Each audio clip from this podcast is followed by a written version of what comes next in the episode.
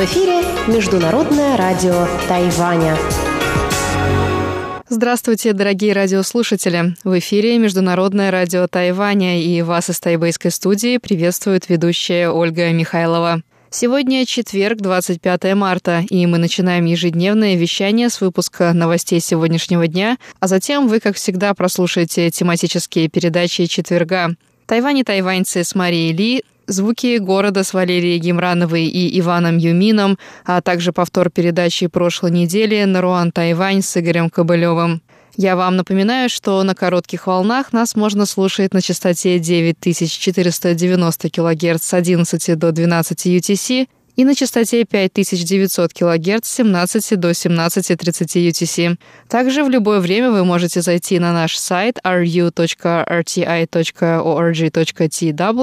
где можно прочесть последние новости с Тайваня и послушать выпуски любимых программ прошлых недель. Не забывайте, что это можно сделать и через наше удобное приложение для смартфонов RTI To Go, которое можно скачать бесплатно в магазинах приложений Apple Store и Google Play. А теперь к последним новостям. Президент Китайской республики Цай Инвэнь в сопровождении официальных лиц из Министерства обороны и штаба главнокомандующего военно-воздушными силами Тайваня отправилась 24 марта в Тайдун, чтобы выразить соболезнование семье пилота Ло Шанхуа, погибшего 22 марта в результате крушения двух истребителей класса F-5E.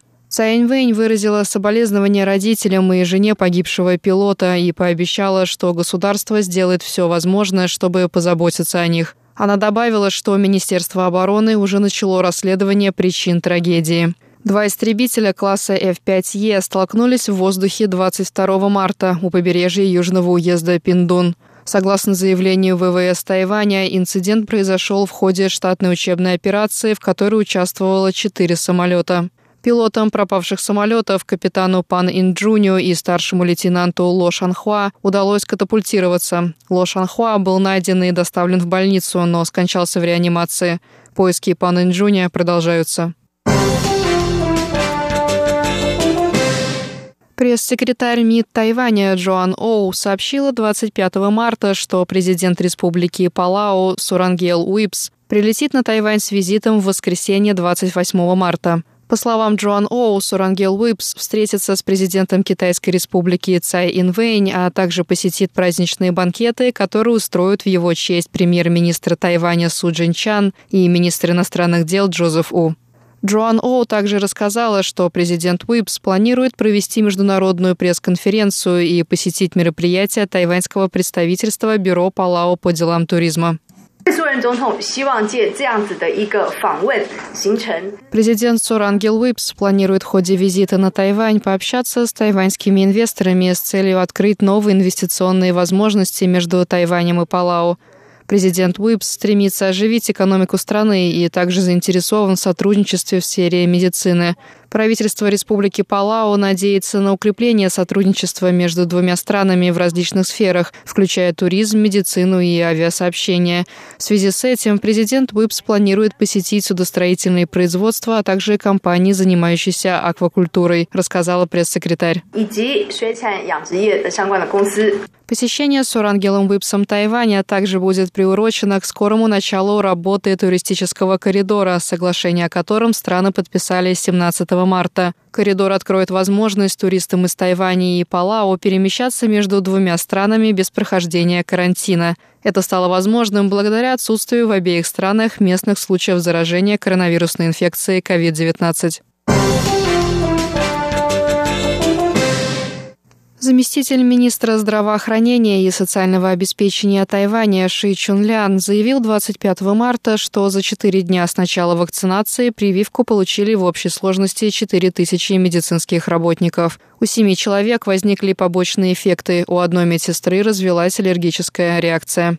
По словам Ши Чунляна, к побочным эффектам, возникшим у нескольких пациентов, относятся снижение или легкое повышение температуры, боль в суставах и мышцах. У женщины, развившей аллергическую реакцию, участилось дыхание и появились покраснения на коже, однако серьезных побочных эффектов не возникло. Тайвань приступил к вакцинации работников первой линии прививкой компании AstraZeneca 22 марта. Вакцинация не является обязательной и осуществляется по желанию. По сообщениям официальных лиц, темп вакцинации находится на достаточно низком уровне в связи с сомнениями медицинских работников безопасности вакцины. Важным фактором стал отказ ряда стран Европейского Союза, включая Германию, Францию и Италию, от использования вакцины компании AstraZeneca. Причиной отказа стали сообщения о том, что вакцина приводит к возникновению тромбов. Тайвань считает, что не существует доказательств причастности вакцины к образованию тромбов. С целью продемонстрировать безопасность прививки премьер-министр Тайваня Су Джинчан и министр здравоохранения и социального обеспечения Чен Шиджун одними из первых получили дозу вакцины.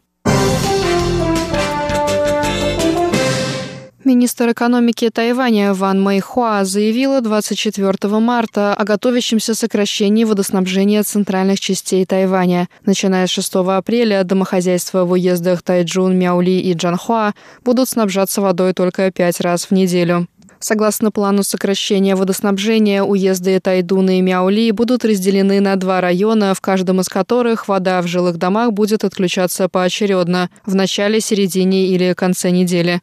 По словам министра экономики, данная мера затронет около миллиона людей, но позволит сократить потребление воды в центральных уездах острова на 15%. Ван Майхуа также добавила, что научные центры и производственные предприятия центральных районов могут по-прежнему рассчитывать на бесперебойную подачу воды, однако должны сократить ежедневное потребление водных ресурсов на 15%.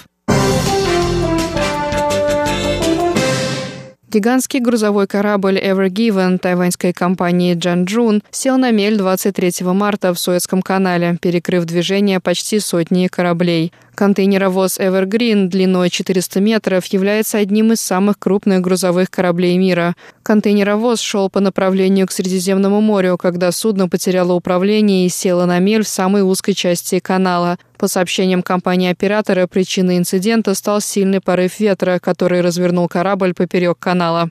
Перекрытие канала образовало очереди из более чем 100 судов, среди которых находятся танкеры с нефтью и газом. Попытки сдвинуть судно с помощью буксиров пока что остаются безуспешными. Администрация Суэцкого канала открыла проход по дополнительному руслу, однако неизвестно, насколько эффективно данная мера поможет с решением затора. Суэцкий канал является одним из самых загруженных судоходных путей мира. В год через него проходит 20% мирового товарооборота. На этом новости четверга 25 марта подошли к концу. Для вас их провела и подготовила ведущая Ольга Михайловна.